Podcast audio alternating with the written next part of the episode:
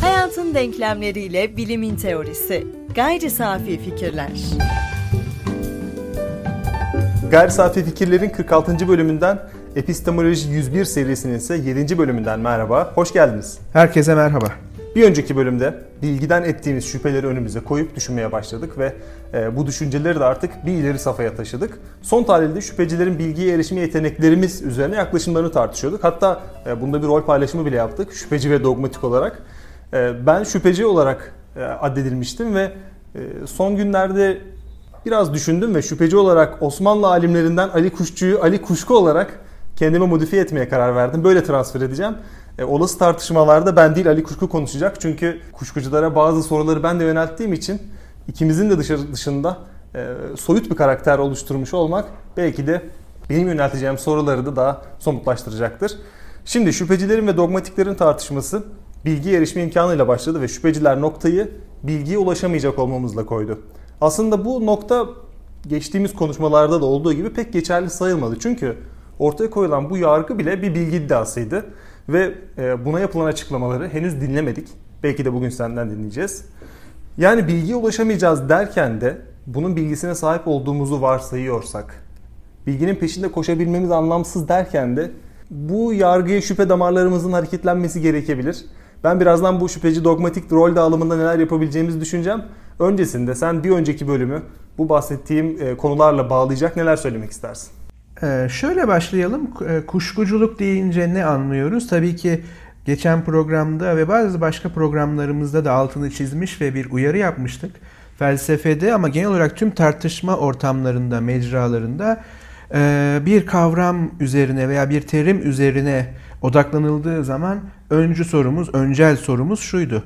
Hangi bağlamdayız? Tam olarak neyi kastediyoruz? Yani biz kuşkuculuk, kuşkuculuk derken ne tarz bir kuşkuculuktan bahsediyoruz? Hemen onun başına bir şey ekleyelim. Epistemolojik kuşkuculuk ya da epistemolojik bağlamda bir kuşkuculuk mümkün mü veya nedir?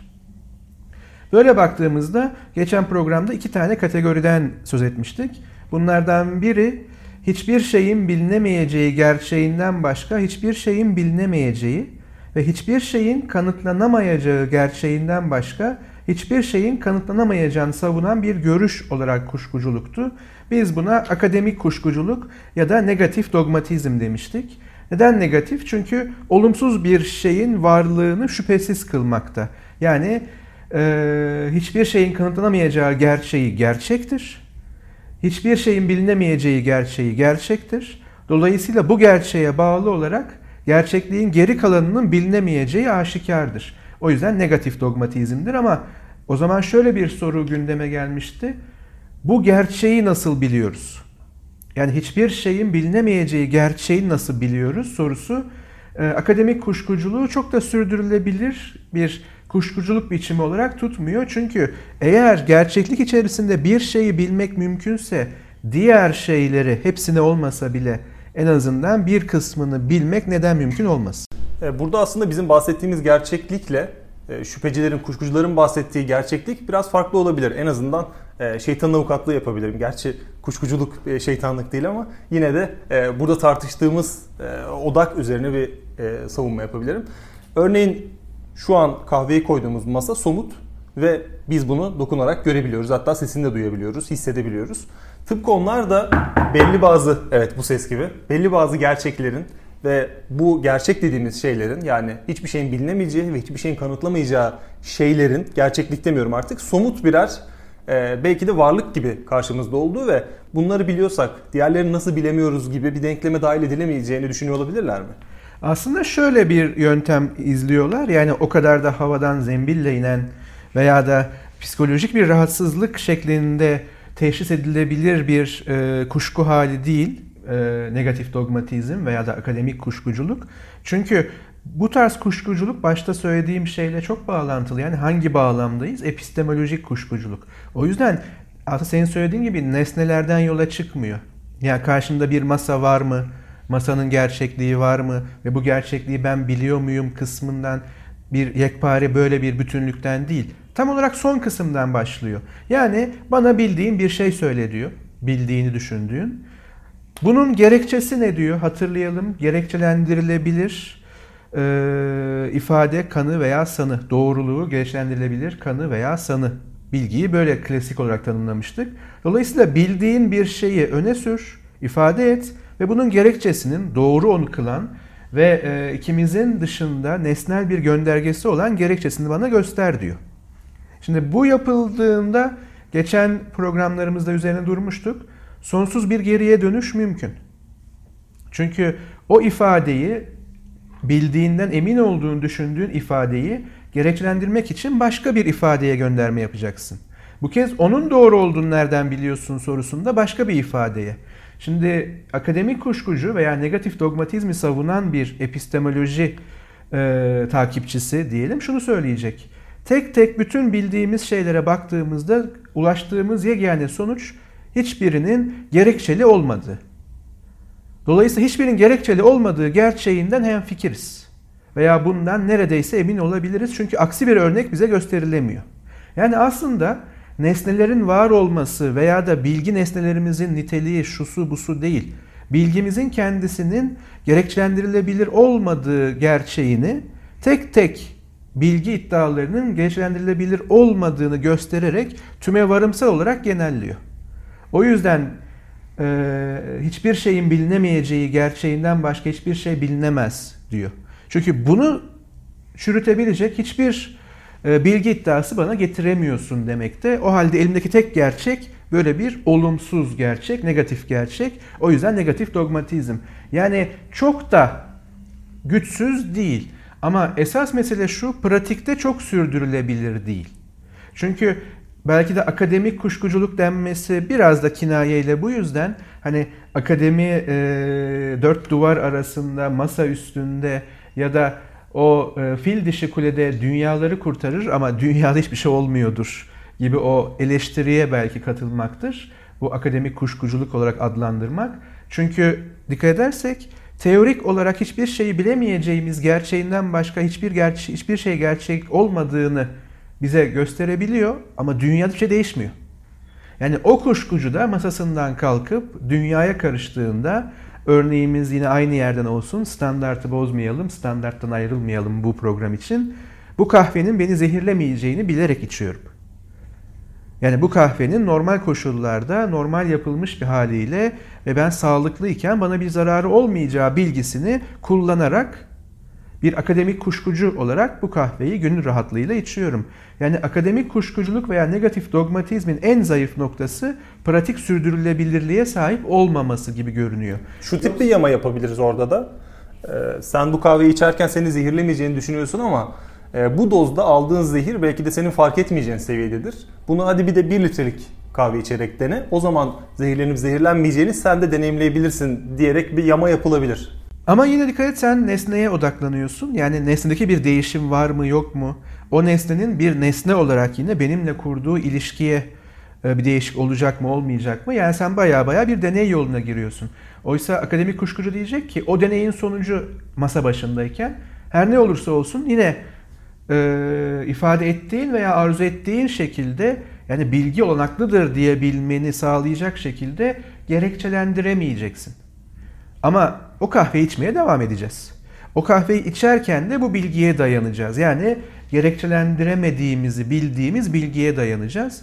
Yani akademik kuşkucu masa başındayken hiçbir bilgi iddiasının e, mümkün olmadığını, hiçbir bilgi iddiası mümkün olmadığı iddiasından başka hiçbir bilgi iddiası mümkün olmadığını bize tümevarımsal olarak gösterip bize de şöyle meydan okuyabilecektir. Hadi gerekçelendirilebilir, ve sonsuz geri gidişe neden olmayacak şekilde gerekçelendirilebilir yani kanıtlanabilir bir bilgi bana göster diyecek. Ama gösterdiğimiz bilgilerin de böyle olmadığı yolundan o halde elimize tek bir gerçeklik kaldı epistemolojik anlamda. O da hiçbir şeyin bilinemeyeceği gerçeğinden başka hiçbir şeyin bilinemeyeceği diyecektir. Ama masasından kalkıp kahve içmeye devam edecektir. Yani buradaki esas zayıflık pratik zayıflık olmakla birlikte şöyle bir teorik zayıflık da içeriyor diyebiliriz.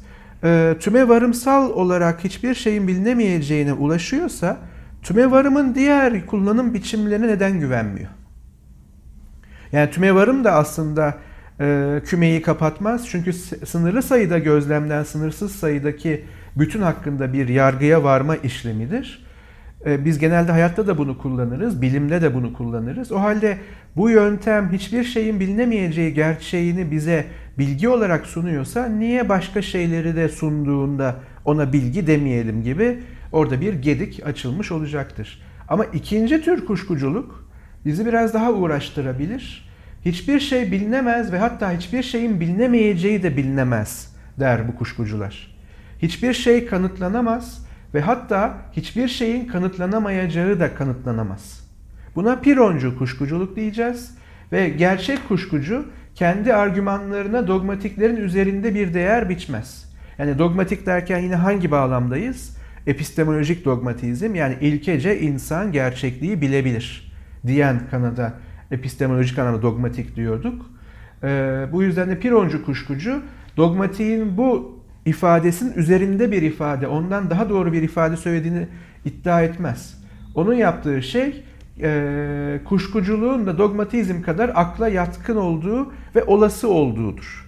Şimdi zaten dogmatiğin kabul etmeyeceği ve edemeyeceği kendi yaklaşımının teorik çerçevesi gereği tam da budur. Çünkü şöyle düşünelim. Bilgi ilkece olanaklıdır ama olanaklı olmaması da olanaklıdır dediği anda çelişkiye düşer. Dogmatik kendi ilkesini savunmak durumundadır. Oysa Pironcu kuşkucu her ikisi de eşdeğerdir, ikisi de olasıdır diyerek aslında kendi ilkesinin dahiyane bir savunusunu yapıyor. Çünkü bunu bir kere kabul ettiğin anda artık epistemolojik dogmatik olarak kalamazsın. Çünkü şunu kabul etmiş olmak zorundasın. Gerçekliğin bilinebilirliği kadar bilinemezliği de ihtimal dahilindedir. O halde ilkece artık bilinebilir diyemezsin. Bilinebilir veya bilinemez, bilinebilir veya bilinemez olduğu bilinebilir mi diye soracaksın. Bunun da cevabı büyük ihtimalle olumsuz olacak. Böylece akademik kuşkucuyla aynı yerde buluşmuş olacak. Pironcu kuşkuculuk sanki şey gibi X Y'dir demekle X Z'dir demek arasında bir fark yoktur. Yani iki önerme arasında karar vermemiz çok mümkün değildir der. Ee, bunu da hatta ortaya attığında milattan önce 300'lerde kuşkuculuğun temelini attığı da söylenir. Ee, yani doğru yanlış bizim e, tanımlamalarımızdır. Aslında bütün önermeler belirsizdir gibi bir yere de götürebiliriz bunu pratikte. Çünkü e, bunu pratiğe indirgedikçe biraz da bu işin karmaşası da ortaya çıkacak gibi görünüyor. Çünkü Piron'a göre herhangi bir önermeyi kabul etmekle etmemek arasında aynı argümanları, aynı geçerlikte argümanlar üretebiliyorsak burada kişinin uzmanlığını da sanki varsaymış gibi görünüyor. Çünkü bir, bir kişi e, örneğin bu kapıdan çıkıp gitmeliyim ya da gitmeli miyim diye düşündüğünde bunun üzerine e, yer çekiminden kazanacağım yorgunluk vesaire, kaybedeceğim su vesaire bunları düşündüğü zaman aslında bazı şeylere hakim olması ve bazı bilgileri de e, kendinde taşıyor olması gerekiyor. Bu çok mümkün gibi gelmiyor. Yani herkesin uzman olduğunu ve kendi kendine argümanlar üretebildiğini varsaymak çok da mümkün değil ki zaten ona atfedilen bir hikaye de Pironcu kuşkuculuğun pratikte uygulanmasının ne kadar da komik olabileceğini gösteriyor. Antik Yunan'da Piron yürürken belki duymuşsundur. E, yürüyüşe çıkıyor ve uzaklarda bir kıpırtı görüyor dikkatini çeken. Biri el sallıyor. E, yaklaşıyor ve çukura sıkışmış birini görüyor. Hikaye bu ya. Bu kişi de onun hocası. Piron'dan yardım istiyor ve Piron da düşünüyor. Onu kurtarmak için yeterli nedenlerim var mı diye. Ardından yine düşünüyor. Biraz daha devam ediyor. Kurtarmamak için yeterli nedenlerim var mı diye. Sonra kurtarmak için yeterli neden, nedeni olmadığına karar vererek yürüyüp gidiyor. Yani bu hikaye yaşanmamış olabilir ki büyük ihtimalle yaşanmamış ama Piron'u anlayabilmek için iyi bir uç örnek olabilir mi? Ne dersin? Ya uç bir örnek olarak evet o hikayeyi ben de duymuştum ama burada tabii ki davranışları motive eden pratik ilkelerin e, belirsizliğine vurgu yapıyor.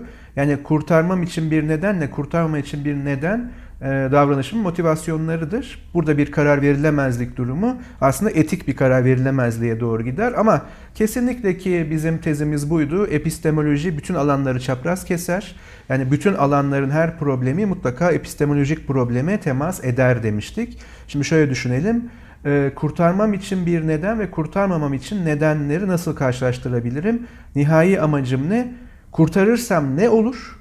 Kurtarmazsam ne olur? Ve hangisi daha iyidir? Buna verilecek her tür cevap aslında bir bilgi cevabı. Yani kurtardığımda belki de o gidip bir Hitler olacak. Ve bu toplam insanlık için çok da iyi bir şey olmayacak. Ama kurtarmazsam e, çok ciddi bir etik ilkeyi e, ihlal edeceğim ya da e, çok insanlık adına faydalı işler yapacak birini ölüme bırakmış olacağım. Dolayısıyla hangisinin gerçek olduğu sorusu etik olduğu kadar ne yapmalıyım sorusu epistemolojik bir temele dayanıyor. Ama zaten Piro'nun da temel problemi veya da temel problematiği bu. E, demin sayın söylediğin şeyi hemen bir revize edeyim. Buradaki belirsizlik bir önermenin e, gerçeklikle kurduğu ilişki değil tam olarak. Onun doğruluk değeri. Ve aslında onların uğraştığı şey tam olarak da basit önermelerin doğru veya yanlış olması değil. Yani masa vardır veya yokturla veya önümde bir kahve fincanı duruyor veya durmuyor önermeleriyle uğraşmazlar. Ee, şöyle bir örnek vermeye çalışayım. Mesela önümde bütün malzeme var. Yani toz kahve var, French press var, sıcak su var. Ee, ben bir miktar kahve koyuyorum French press'e Yanına da soğuk su koyuyorum. Biraz bekliyorum. İyi olmadı. İkinci seferinde biraz miktarı değiştiriyorum. Yine soğuk su koyuyorum. Yine iyi olmadı. Miktarı biraz değiştirip sıcak su koyuyorum. Yine olmadı. Bu sefer miktarı azaltıp sıcak su koyuyorum. Yani ihtimalleri düşünebileceğim, deneyebileceğim ihtimalleri. Hepsini yapıyorum. Sonra evet iyi bir kahve dediğim bir kahveye ulaşıyorum. Ondan sonra da bir standarta bağlayıp her seferinde el yordamıyla da olsa bir alışkanlığa çevirip aynı miktar kahve koyuyorum, sıcak su koyuyorum, aynı süre bekliyorum. Bu kahve nasıl yapılır bilgisi değil.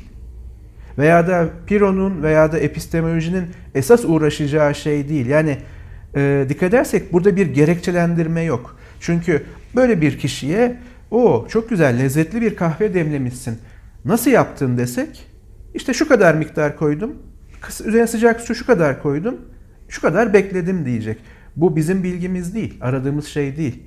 Neden o miktar ve o kadar sıcak su ve o kadar zaman bir araya geldiği zaman iyi bir kahve ortaya çıkarıyor? Yani esas soru ne ve neden cevap e, sorularına cevap ararken ortaya koyduğumuz bilgi yani esas mesele açıklayıcı bilgi. Yoksa mesela Piron e, gidip bir kundura ustasına sen aslında ayakkabı yapmayı bilmiyorsun. Hadi bana göster veya gerekçelendir demeyecektir veya dememiştir. Ama bunu açıklayamazsın. El yordamıyla bir tanesini seçtin. Hasbel kader şansın yaver gitti. Doğruyu buldun. O doğru üzerinden de bunu bir alışkanlığa çevirdin. Bu tarz bir doğruluk değil. Yani know-how bilgisiyle çok fazla uğraşmıyor. Zaten know-how yani nasıl yapılır bilgisinin temelinde de açıklayıcı bir bilgi olmalıdır. İşte o temel temelsizdir. O temel bir boşluktur. Kuşkucunun esas şeyi e, vurgusu bu açıklayıcı temele. Şöyle hemen söyleyelim. Mesela bunu refleksif olarak epistemolojiye nasıl döndürür veya nasıl çevirir? Epistemoloji karşı, epistemolojinin karşısına bir ayna yerleştirir metaforik olarak. Şimdi epistemoloji ne yapıyordu? Pek çok yaptığı şeyle beraber e, bilgiyi temel bir problematik olarak görüyor. Bilgi nedir? Olanaklı mıdır? E, kaynağı nedir? Doğruluk ölçütü nedir gibi sorular soruyor. Bunların hepsini şöyle kristalize edebiliriz. Geçerli bilgi nedir? Geçerlilik kriteri, ölçütü nedir? Çünkü geçerli bilgi nedir sorusunun cevabını verebilmek için geçerli bilgiyle geçersiz bilgiyi veya da başka bir adlandırmayla bilgi ile sahte bilgiyi, sözde bilgiyi veya bilgi dışını ayırt edecek bir kriter ortaya koymamız lazım. Ve epistemoloji de bu kriteri arama uğraşı veya araştırma programı idi. Böyle tanımlamıştık. Şimdi Piron bize şunu soruyor. Peki bu kriterin kendisi bir bilgi mi? Eğer bilgiyle bilgi dışını, bilgiyle sahte bilgiyi ayırt edecek şey olan bu kriterin kendisi bilgi ise al sonsuz geri gidiş. Sen zaten bilgiyle bilgi dışını ayırt edecek bir kriter arıyorsun. O kriterin kendisi bilgi. O halde bulduğun kriter gerçek bir bilgi mi değil mi diye tekrar bir temel kriter aramak zorundasın. Çünkü sen bilginin temelini ararken bilgi kullanıyorsan onu nasıl temellendireceksin? O zaman şunu demek durumundasın. Bu kriter bir bilgi değildir. O zaman bilgiyi bilgi olmayan bir şeyle temellendirmeye çalışıyorsan ne yapmaya çalışıyorsun? Bilgi bilgi olmayan bir şeye temellendiriliyorsa temellendirilemez demektir. Daha doğrusu mutlak göreliliğin kapısı açılır. Yani temellendirilemezlik bu anlama geliyor. İşte o yüzden pironcu kuşkuculuk daha ciddi bir rakiptir e, epistemolojik dogmatizm karşısında. Ama şunu tabii soralım. E, epistemolojik de, de olsa kuşkuculuğun da nedenleri yok mu? Yani bir gün yoldan çıkıp acaba bir şey biliyor muyum sorusu gibi belki Aristoteles'in dediği gibi insan doğası gereği bilmek ister. Bir anda insan doğası gereği kuşkuculuğa düşer. Remi saplanıyor. Çünkü bilme isteği bilmenin olanaksızlığıyla karşılaşınca mutlak bir kuşku noktasında mı bırakıyor insanı doğası gereği yoksa bu doğanın ötesinde yani insan aklının çalışma mekanizmasının algoritması diyeceğimiz o uzun tamlamanın ötesinde bir şeyler var mı? Mesela şunları söyleyebiliriz. Günlük deneyimler. Şimdi en çok öğrendiğimiz alan günlük deneyimler gibi görünür. Belki de öyledir. Ama günlük bilgi duyu verileri üzerine temellenmiştir ve duyu verileri de bizi sık sık aldatmakta veya yanıltmaktadır. İlk bilgi kaynağı duyular ise nesnel doğru bilgiyi hiçbir zaman bilemeyiz. Çünkü duyularımızı kullanırken aldığımız konum bile duyularımızı etkiler. Duyularımızı etki eden mecra duyularımızı etkiler. Yani ışığın yayılımına göre, tabi bu da aslında bir bilgi, bunu kullanmak ne kadar doğru bilmiyorum ama ortamın yoğunluğuna göre değişecektir. Yani o nesneyi nasıl gördüğümüzü ortamın özellikleri bile etkiliyor veya duyularımızın kendi yapısı, içinde bulunduğu yapı etkiliyor. Uykuluyken dünyayı algılama, biçimimiz farklı, uykumuzu almışken daha farklı. Bazı maddeler altındayken e, farklı, daha temiz bir zihinle farklı ama gerçek hangisi?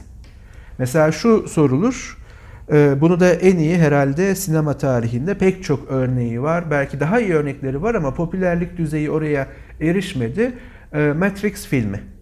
Yani zihnimize elektrotlar bağlayıp da bize bir gerçeklik üretilebiliyorsa ve biz e, o gerçeklikle gerçek gerçekliği ayırt edemiyorsak ne kadar güvenebiliriz gördüğümüz, duyduğumuz, duyumsadığımız dünyaya?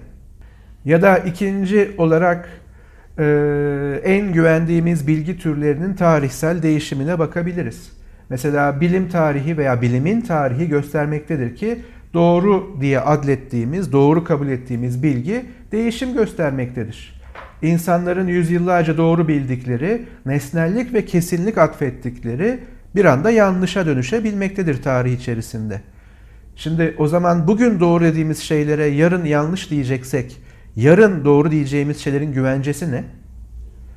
Diğer taraftan toplumsal ya da bireysel görelilik. Bir şey hakkındaki bilgi iki farklı toplumda aynı olabileceği gibi farklı da olabiliyor. Bunu deneyimlemek çok olası. Göreliliğin hem aynı zaman diliminde hem de farklı zaman dilimlerinde olduğu ileri sürülebilir. Yani şu anda eş zamanlı yaşıyoruz tüm dinleyicilerimizle ve dünyada şu anda yaşamakta olan tüm insanlarla ama doğru kabul ettiğimiz şeyler aynı mı? Yani zamansal olarak aynı zamanda yaşadığımız halde fark eden bir şeyler var demektir. Hele ki bu da zamansal dikeyliği araya sokalım. Yani eş zamanlı yaşamadığımız geçmişte yaşayan insanlarla aynı şeylere bakıp aynı önermelere veya sonuçlara mı ulaşıyoruz? Peki yöntemsel farklılığa ne diyeceğiz? Bilgi edinmek için farklı yöntemler kullanmak mümkünse ve farklı yöntemler aynı şeyden farklı bilgiler üretebiliyorsa hangisine güveneceğiz veya öne çıkaracağız? İşte bunun gibi zemindeki bazı en azından kuşkucular için e, boşluklar, gedikler veya da e, dalgalanmalar bir, bir sonuç veya çıktı olarak bilgiyi de her zaman şüpheli kılacaktır. Bu hiçbir bilgi yoktur, kullanılamaz anlamında değil. Ama hiçbir bilgi temellendirilebilir olmadığı için aslında temelinde eşdeğer bir boşluk üzerine yükselmektedir. O yüzden her zaman kuşkuludur demektedir. Bütün bilgileri kuşkulu addetmek aslında hepimizin mantığına uygun geliyor. Hepimize mantıklı gelebiliyor ama aslında şöyle bir düşündüğümüzde biz bazı şeylerin, bazı bilgilerin bugün doğru bilinirken yarın hatalı olabileceğini zaten bilerek onlara geçici bir e, ne diyeyim bilimsel inanç duyuyoruz. Örneğin şu an e, Einstein'ın ortaya koyduğu teori de e, CERN'de yapılan deneylerin de ortaya çıkaracağı şeylerin de 100 yıl sonra 50 yıl sonra bir şekilde yanlış yanlışlanacağını ve artık e, bunlar yanlışmış deneceğini biliyoruz fakat bunu doğru kabul ederek yani şimdilik elimizdeki en iyi bu hatta bilim için de bunu söylüyoruz elimizdeki bilginin en iyisi en yetkin diyerek e, bir basamak olarak kullanıyoruz ve bu basamağın sallanacağını bilsek de biz yukarı çıktığımızda o yıkılabilir. Biz yukarıdayız.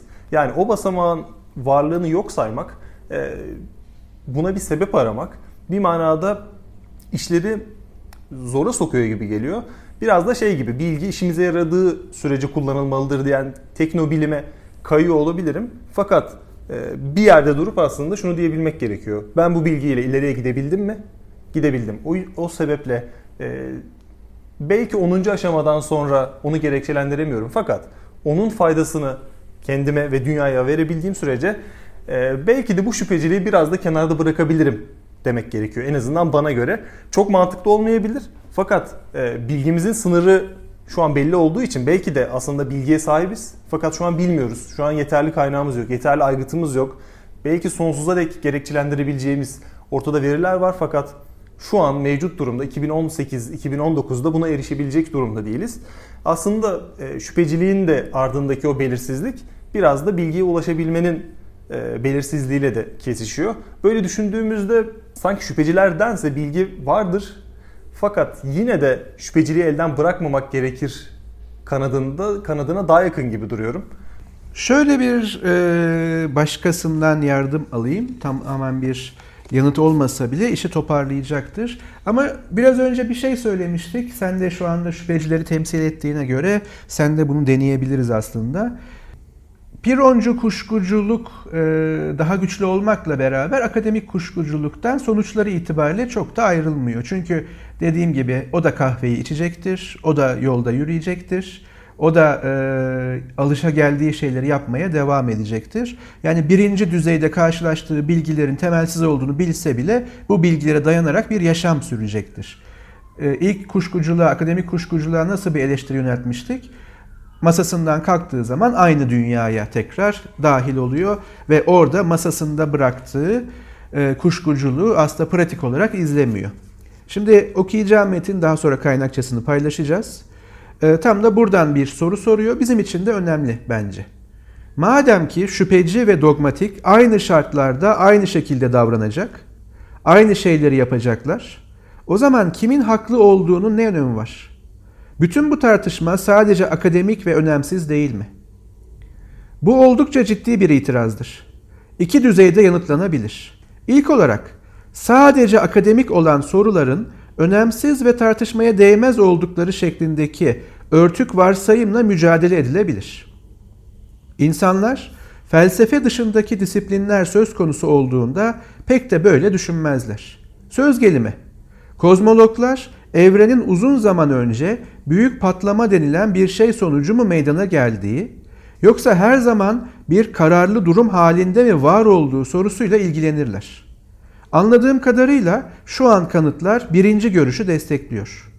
Bu tamamen akademik bir sorudur. Çünkü hangi yanıtın doğru olduğu hayatın olağan gidişatı içindeki davranış şeklimizde hiçbir fark yaratmaz. Fakat Kozmologların bu soruyla uğraşmaktan vazgeçmeleri gerektiği yönünde bir itirazı pek işitmeyiz. Dogmatizm ve şüphecilik sorusu için de aynı şeyin geçerli olduğu söylenebilir. Hayatın olağan gidişatı içindeki davranış şeklimizde hiçbir fark yaratmayacak olsa bile herhangi bir şeyi kesin olarak bilip bilemeyeceğimizi bilmek hoş olurdu. Ama sorunumuz pratikte hiçbir fark yaratmayan sadece akademik bir sorun mu? Bu noktada söz konusu itirazın yanıtlanabileceği ikinci düzeye geliyoruz. Bir kimsenin dogmatik veya şüpheci olması gerçekten de bir fark yaratır. Alışılagelmiş davranış kalıplarının her zaman ve her yerde aynı olmadığını idrak edersek bunu görebiliriz. Başka insanları yememenin alışıldık bir davranış olduğu ve bazı insanların insanları yemenin yanlış olduğunu ve bunu yapan birinin sonsuza dek cehennem ateşiyle cezalandırılacağını bildiğini düşündüğü bir toplum tasavvur edelim. Böyle bir toplumda yaşayıp yaşamadığımız önemli değildir. Şimdi bu toplumun üyesi olan bir dogmatikle bir şüphecinin insanları yemenin adet olduğu bir başka toplumu ziyaret ettiklerini düşünelim. Bu yeni ortamda ikisi nasıl davranacaklardır? İnsanları yemenin yanlış olduğu ve bunun da ötesinde korkunç sonuçlar doğuracağı bilgisinden emin olan dogmatik, kesinlikle insanları bu yanlış yoldan çevirmek için ikna etmeye çalışacaktır. Ve eğer bu toplumun başına getirilecek olur da toplum üyeleri üzerinde iktidara sahip olursa, kendi yararları için insan yemeye son vermeleri yönünde zor kullanarak onları vazgeçirmeye kesinlikle çalışacaktır. Öte yandan şüpheci ise bu ikinci toplumda adetlerin değişik olduğunu fark edecek ve Roma'da Romalılar gibi davrandığı gibi burada da başka insanları yemeye başlayacaktır. Bu zorlama bir örnek. Ama açıkladığı nokta öyle değil. İnsanların belli dini inançları benimsemelerinin kendi yararlarına olduğunu düşünerek üzerlerinde zor kullanan Engizisyon gibi kurumlar vardı. Şüpheciler ise Engizisyonlar oluşturmaz. Fransız şüpheci Montaigne, Engizisyon'un yerel memurlarının kadınları cadılıkla suçlamakla ve geleneksel yöntemleri kullanarak onları yakmakla uğraştıkları bir şehirde yaşıyordu. Montaigne'in yorumu şöyleydi. İnsanları varsayımlarımız için kızartmak, varsayımlarımıza çok yüksek değer biçmek demektir. Kötülüğüyle ün salmış Engizisyon'un emsalsiz olmadığını hatırlatmak gerek. Tarih boyunca pek çok Engizisyon oldu ve bugün de halen birçok tane var. Dinde, ahlakta ya da siyasette hatalı ve günahkar olarak bilinen şeylere inanan insanlara eziyet eden her tür kurum bir engizisyondur. Sadece dogmatikler engiz engizisyonlar oluşturur. Ve insanlık tarihindeki kaç tane savaşın din savaşı olduğunu, hakikati bilen ve hasımlarını tuttukları yolun yanlışlığına ikna etmeye çalışan insanlar tarafından yapıldıklarını da hatırlamalıyız. Yanlış bulduğumuz inançlar yüzünden insanlara eziyet etmenin felsefi diyebileceğimiz bir gerekçelendirmesi bile mevcuttur. Bu sadece dogmatiklerin kullanımına açık bir gerekçelendirmedir ve esası da bilgisizlik günahtır sloganıyla özetlenir. İnsan bir şeyi bilmemenin ya da bir şey hakkında yanılmanın günah olduğunu varsayma noktasına nasıl gelebilir? Diyelim ki gerçekliğin kesin olarak bilinebileceğini düşünüyoruz. Herhalde bunun bir yöntemi olacaktır. Eğer bu yöntem hepimize açıksa o zaman hepimiz gerçekliğin ne olduğunu bulmak için onu kullanabiliriz. O halde bazı insanların söz konusu gerçeklikleri bilmediği ya da konu hakkında hatalı inançlara sahip oldukları olgusunu nasıl açıklayacağız?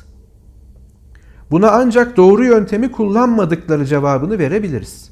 Öyleyse bilgisizlikleri ya da hataları kendi suçlarıdır. Çünkü doğru yöntemi kullanmayı reddetmişlerdir. Ve eğer bilgisizliğimiz ya da hatalarımız kendi suçumuzsa o zaman diğerleri bizi bunlar yüzünden cezalandırmak için gerekçeye sahiptir. Şimdi burada tabii ki şeytanın avukatlığı söz konusu. Ama gösterdiği şu bize Sağduyu, Bilim ve Şüphecilik adlı metinde şüphecilikle dogmatizm masa başı bir tartışma değil. Aslında çok somut ve gerçekliği olan bir tartışma. Çünkü epistemolojik dogmatik olmakla epistemolojik anlamda şüpheci olmak tabii ki bunun dereceleri olabilir. Hayat tarzımızı ve hayata karşı ve diğer insanlara karşı verdiğimiz tepkiyi doğrudan biçimlendirirken gerçeklikle kurduğumuz ilişkiyi de aslında biçimlendiriyor. Bu da geri dönüşünde bizim hayatta kalıp kalmayacağımızı insanlık olarak belirleyecek bir ilişki. Çünkü insanlığın devamlılığı veya sonu tamamen onun gerçeklikle nasıl bir bilgi ilişkisi kuracağıyla ilişkili. Yani şöyle bir son örnekle bugün ben en azından kapatayım.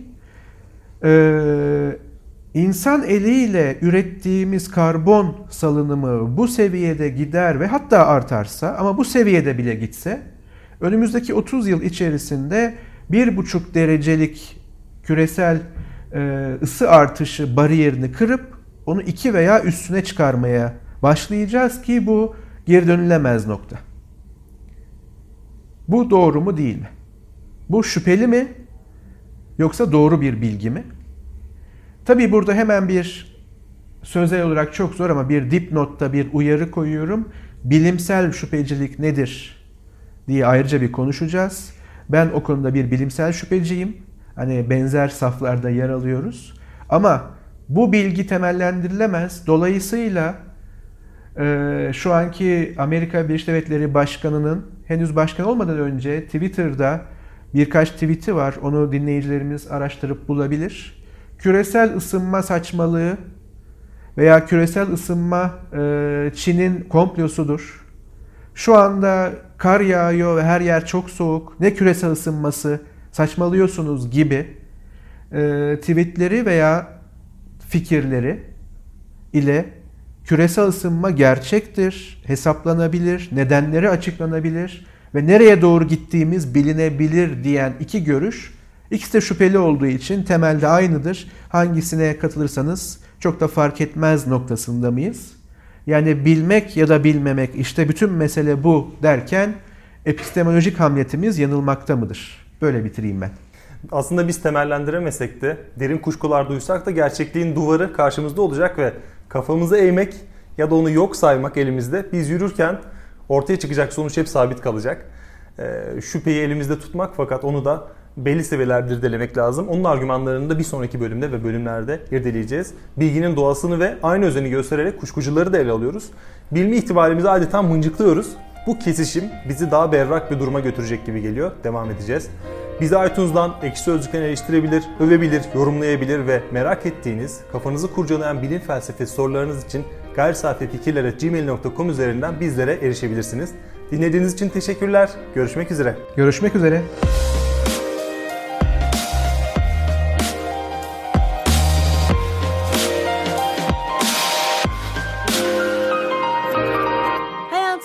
Hayatın denklemleriyle bilimin teorisi. Gayri safi fikirler.